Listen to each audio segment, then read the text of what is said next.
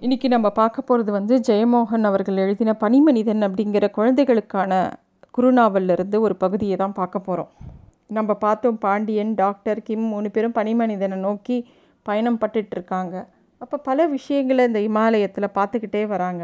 இப்போ இமாயல இமாலய மலையில் வந்து நிறைய ஏரிகள் இருந்தது அப்படிங்கிற ஒரு தகவல் அவங்களுக்கு தெரியறது. டாக்டரும் சொல்கிறார் சிவாலிக் நதிங்கிறது போயிடுது இல்லையா? இமயமலையில் மே இமயமலை மேலே எழுந்து வரும்போது அந்த நதியோட நீர் வந்து நிறைய இடத்துல மடிப்பு மடிப்பாக பல இடத்துல தேங்கி நின்றுது அப்படித்தான் இமயமலையில் நிறைய ஏரிகள் உருவாச்சு.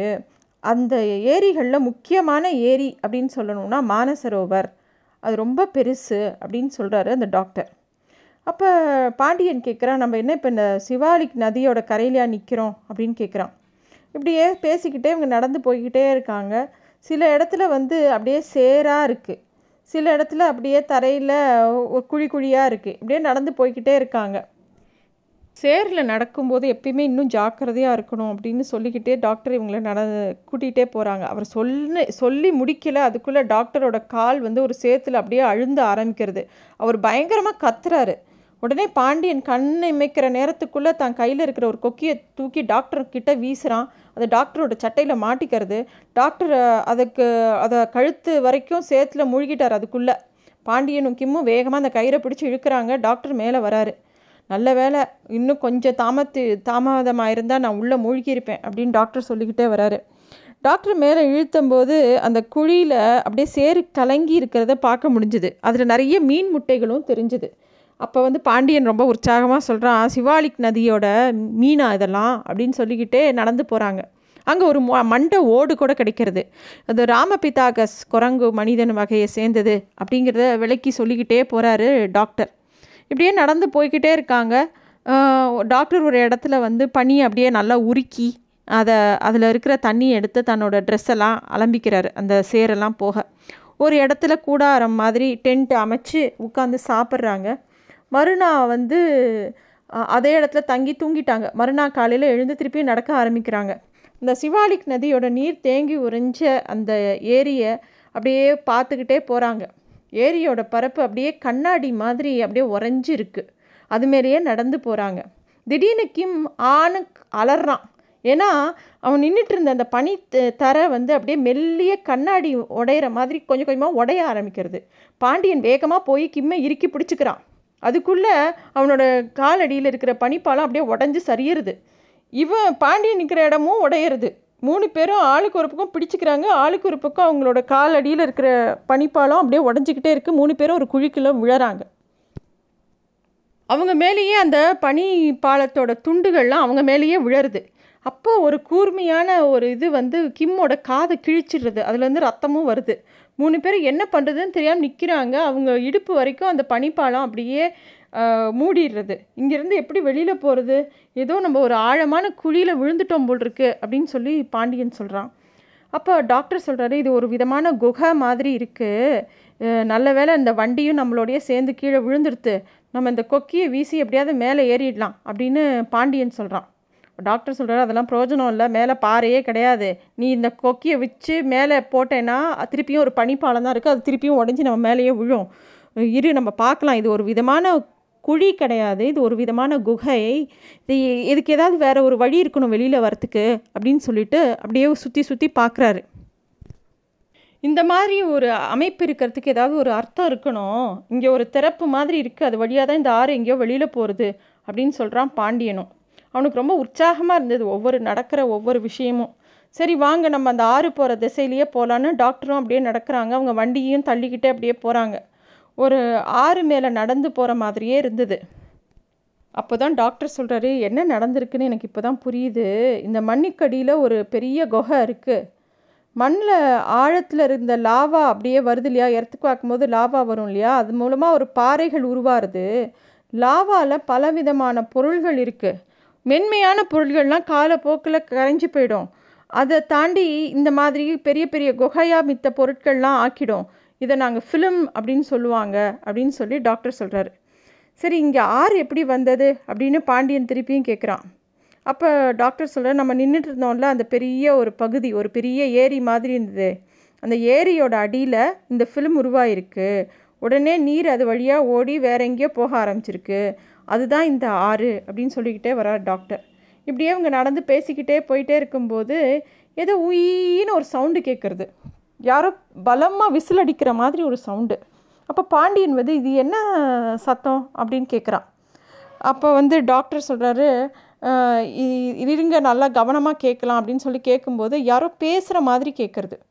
பாண்டியன் வந்து யாரோ பேசுகிற மாதிரி கேட்கல? அப்படின்ன உடனே திருப்பியும் நல்லா கூர்ந்து கேட்குறாங்க. அப்போ தான் டாக்டர் சொல்கிறாரு யாருமே பேசலை. அது தொலைவில் பனித்துளிகள்லாம் உருகி சொட்டிக்கிட்டு இருக்கு. அதோட சவுண்டு தான் நமக்கு கேட்குறது அப்படின்னு சொல்கிறாரு அப்புறமா அந்த ஒளி மழை அப்படியே மெதுவாக நிற்கிறது கொஞ்ச நேரம் கழித்து தான் அந்த பனித்துளி விழற சத்தம் இன்னும் ஏதோ தபலா இசை மாதிரிலாம் இவங்க காதில் விழருது திடீர்னு என்னெல்லாமோ வித்தியாச வித்தியாசமான சவுண்ட்ஸ்லாம் இவங்களுக்கு காதில் விழருது இப்போ பாண்டியன் சொல்கிறா ராட்சசர்களோட இசை நிகழ்ச்சி இப்படி தான் இருக்குமோ அப்படின்னு சொல்லிக்கிட்டே போகிறாள் குகை மேலே இன்னும் இருட்டாக போச்சு. இருட்டு அதிகமாக அதிகமாக என்ன பண்ணலாம்? சரி மொதல் விளக்கு எடுங்க அப்படின்னு டாக்டர் சொல்கிறார் கிம் விளக்கை எடுத்து விளக்கை அடித்த உடனே அந்த குகைக்குள்ளே ஒரு நல்ல லைட் பரவுறது. அப்போ ஒரு அற்புதமான காட்சி அவங்க எல்லாருக்கும் தெரியறது. அந்த லைட் அடித்தோடனே அந்த மின் விளக்குலேருந்து வந்த ஒளி குகைக்குள்ளே அப்படியே பரவும்போது அந்த குகையோட மேல் பகுதியை பார்க்கும்போது அந்த பனியெல்லாம் அப்படியே விழுது மாதிரி இப்படியே விழ விழற மாதிரி இருக்கு இல்லையா? உறைஞ்சி போய். அதை பார்க்கவே ரொம்ப அழகாக இருந்தது. ஒவ்வொன்றும் ஒவ்வொரு கலர் ஒவ்வொன்றும் ஒவ்வொரு விதமான அழகு. இது வந்து கண்ணாடியால் பண்ணின ஒரு அலங்காரம் மாதிரி இருந்தது. பாண்டியன் அப்படியே ஆச்சரியப்பட்டு போயிடுறான். எவ்வளோ அழகு இதை பார்த்துக்கிட்டே இங்கேயே இருந்துடலாம் போல இருக்கே. இது மாதிரி ஒரு கூரையை மனுஷனால் அமைக்க முடியுமா?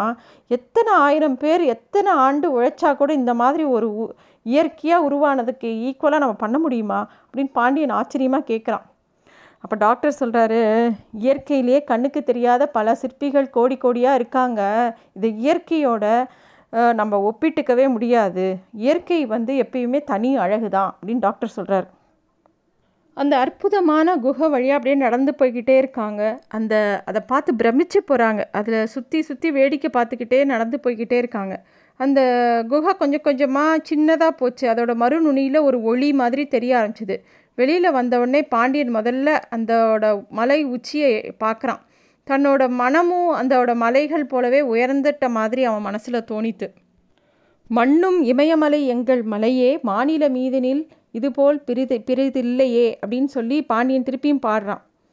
என்னது இது? திருப்பி பாடுற அப்படின்னு டாக்டர் கேட்டு இது என்ன பாட்டு அப்படின்னோடனே இதுவும் பாரதியார் பாட்டு தான் அப்படின்னு பாண்டியன் சொல்லிட்டு பாடிக்கிட்டே போகிறான் பாண்டியனோட மனசு ரொம்ப உற்சாகமாக இருக்குது எப்பயுமே இயற்கையோட சமீபமாக இருக்கும்போது மனசு ரொம்ப உற்சாகமாக இருக்கும்.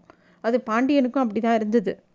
அப்போ டாக்டர் சொல்கிறாரு பனி யுகத்தில் இந்த பகுதியில் ஒரு பெரிய ஆறு ஓடி இருக்குது அநேகமாக அது சிவாலிக் நதியாக தான் இருக்கணும். இல்லாட்டி அதோட கிளை நதியாக இருக்கணும் அப்படின்னு டாக்டர் சொல்கிறார் அது என்னது பனியுகம் அப்படின்னா என்ன அப்படின்னோடனே டாக்டர் சொல்கிறார் ஆமாம் பனியுகம்னா ஐசேஜ் இந்த ஜியாலஜிக்கல் பீப்புள் எல்லாருமே வந்து இந்த பூமியில் பல சமயம் ஐசேஜ் வந்திருக்கு அப்படிங்கிறத கண்டுபிடிச்சிருக்காங்க அப்படின்னு சொல்கிறாரு டாக்டர் ஐசேஜ்னா என்ன? பனியுகம்னா என்ன? அப்போ என்ன நடக்கும் அப்படின்னு பாண்டியன் கேட்குறான் அப்போது டாக்டர் சொல்கிறாரு இப்போது கனமான பனிப்பாலங்கள் துருவ பகுதியில் தான் இருக்குது இந்த மாதிரி பனி மூடி இருக்கிற பகுதி எருன பத்து பர்சன்ட் தான். ஏதாவது காரணத்தால் பூமியோட வெப்பநிலை குறைஞ்சி போச்சுன்னா அப்போ பனிப்பரப்புன்னு அதிகமாகும். முப்பது சக சதவீதத்துக்கு மேலே நிலப்பரப்பு வர அந்த பனியால் மூடப்படுங்கிறார். அதாவது நம்ம இந்த ஆர்டிக் போல் அந்த மாதிரி சொல்கிறோம் இல்லையா அந்த போல்ஸில் தான் வந்து நிறைய பனி உறைஞ்சி கிடக்கும். ஆனால் மித்த இடங்கள்லாம் அது வந்து ஒரு பத்து பர்சன்ட் தான். எப்போயாவது கிளைமேட்டிக் சேஞ்சில் பூமியோட டெம்ப்ரேச்சர் குறைஞ்சிச்சுன்னா அப்போ இருக்கக்கூடிய மித்த இடங்கள்லேயும் பனி வந்து உரைய ஆரம்பிக்கும். அது மாதிரி கிட்டத்தட்ட முப்பது பர்சன்ட் நிலப்பரப்பு வந்து அப்படியே ஐஸாக மாறும்போது அப்போ தான் அந்த அதை ஐஸ் ஏஜ் அப்படின்னு சொல்கிறாங்க அதை வந்து டாக்டர் எக்ஸ்பிளைன் பண்ணுறார் இந்த ஹிமாலயஸோட உச்சியில் இருக்கிற ஒரு ஏரிக்கு மானசரோவர் அப்படின்னு பேர். அது தமிழில் அப்படியே மொழிபெயர்த்தோன்னா மனத்தாடகம் அப்படின்னு மொழிபெயர்க்கலாம்.